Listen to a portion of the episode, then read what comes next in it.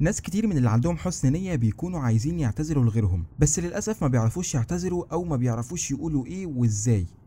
لأن الاعتذار مش كل الأوقات بيبقى بكلمة أنا آسف أو ما تزعلش حقك عليا وخلاص. المفروض كلامك يخلي الشخص التاني يلين ويسامح.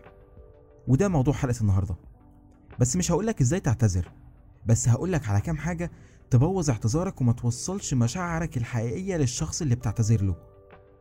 واعذروني حقيقي في تنزيل الحلقات بس الواحد عنده امتحانات والأيام اللي فاتت كانت صعبة. ادعوا لي بس أخلص على خير عشان لسه فاضل لي شهر. وإن شاء الله نرجع لجدولنا الطبيعي عادي اللي هو حلقة كل أسبوع. من غير ما أطول عليكم يلا بينا.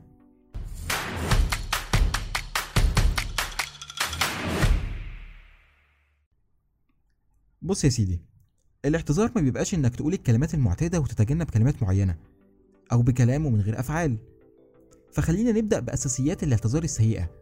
وهي خمس طرق كفيلة تحول كلمة أنا آسف أو ما تزعلش مني أو نزود عليهم كلمة ثالثة وهي حقك عليا عشان في ناس عندها هسس الأرقام القد لنتيجة عكسية تماما.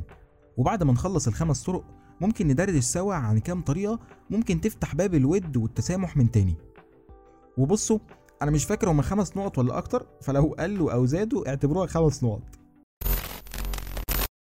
لما يسمع اعتذارك وراه كلمة لكن أو يسمعك بتقول له أنا آسف بس وهيكون في تبرير للي هتقوله أو لاعتذارك فخليني أقولك إن اعتذارك ده فقد مصداقيته تماما. عشان كده لازم تخلي بالك إنك تقول كلمة لكن أو بس بعد أي اعتذار. وعايز أقولك إنك ممكن تبقى صح إنك تقول لكن أو بس أو أي حاجة من الكلمات اللي بتبرر. بس خلينا نفترض حسن النية فيك إنك عايز تبرر للشخص اللي أنت عملته. أو التصرف ده ليه طلع منك. فبتعتذر وبعد كده بتبرر. حلو كده؟ حلو. بس حاجة زي كده تتقال في حوار تاني. وممكن لو عندك فن اختيار الوقت ممكن ساعتها لما تلاقي وقت مناسب تبقى تكلمه. إنما مش بعد الاعتذار على طول. لأن أفضل طريقة للاعتذار بتكون قصيرة وما بتشملش تفسيرات أو مبررات. وما أقصدش هنا التفسيرات اللي هي تفسير سبب الاعتذار. لا بالعكس. أنا أقصد إنك ما تعتذرش وتروح قايل الكلمتين اللي هم لأ أو بس أو لكن وتبتدي تبرر. مش هتكون حلوة أو لطيفة إنك تبرر على طول بعد الاعتذار. المهم خلينا نبتدي بحاجة بسيطة جدا وهي عبارة أنا آسف. كلمة بسيطة ومعروفة وتعتبر اعتذار. صح ولا لأ؟ صح. بس أنا في رأيي إنها اتهرست كتير وما بقتش بتدي معناها اللي أنت عايزه أو معناها اللي أنت عايز توصله للشخص. حاول تقول كلام يعبر عن اللي عملته غلط. انت ممكن ما تقولش أنا آسف بس تقول كلام أقيم منها بكتير طالما خارج منك انت وإن انت صادق فيه. وجرب برضه بدل ما تقول أنا آسف في الأول حاول تخليها في الآخر. ليه بقى؟ لأن الشخص اللي قدامك بيبقى عنده غيظ من ناحية غلطتك وعايز يتكلم باللي حاسه. تعالوا نتخيل الموقف ده مع بعض. ناس قاعدين مع بعض واحد أحرج التاني بالغلط. ولو هنسميهم نسميهم فجلة وحموكشة. فجلة وهو قاعد أحرج حموكشة. حموكشة اتضايق وما اتكلمش في وقتها وعدى الموضوع. فجلة حس إنه عك عكاية جامدة وقرر يكلم حموكشة.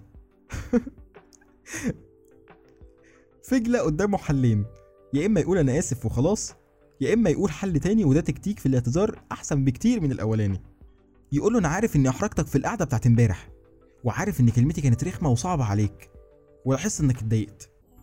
أنا عارف إني غلطان وحقك عليا وما تزعلش.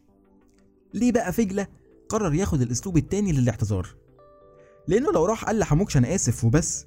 حموكش هيبقى جواه كلام عايز يقوله ويعبر عنه. فيا اما حموكش هيقول اللي جواه ويا عالم فجلة هيستحمله ولا لأ أو هيتحمل العتاب بمعنى أصح ولا لأ. لأن ممكن فجلة يكون من الناس اللي فاكرة إن الاعتذار للناس الضعيفة. ودول بقى ربنا يكون في عون دماغهم. فلو فجلة من النوع ده مش هيستحمل لهم حموكشة وممكن يخبطوا في بعض جامد. فالحل إيه؟ الحل إن فجلة يقول غلطت في كذا وكذا وكذا عشان يطلع الكلام اللي جوه حموكشة من غير ما حموكشة يقوله. فحموكشة يلاقي الكلام اللي جوه طلع وارتاح من غير ما يقوله برضه. ويلاقي فجلة بيغلط نفسه وعارف غلطه وبعد كل التغليط اللي بيغلطه لنفسه ده يعتذر. فيستقبل الاعتذار وهو مرتاح. المهم المثال ده مش هيبقى accurate على كل المواقف. بس حبيت أديك brief كده تحاول أنت بقى توظفه على مشاكلك أو على اعتذاراتك. المهم ملناش دعوة بقى دلوقتي بحموكشة ولا بفجلة. خلينا في موضوعنا. في طريقة تانية برضو لو حابب تبوظ اعتذارك ممكن تستخدمها. وهي النظر لاعتذارك كأنه صفقة. مجرد كلمة تقولها عشان مصالحك تمشي مع الشخص. وخلي بالك إنه بيبان. وما تقوليش إزاي عشان دي حاجات تتحس وما تتقالش على رأي الفنانة. فحاول تغير نظرتك عن الاعتذار. حاول تغير نظرتك عن إنه صفقة أو حاجة هتجيب لك حاجة أو كلمة قصاد مصلحة.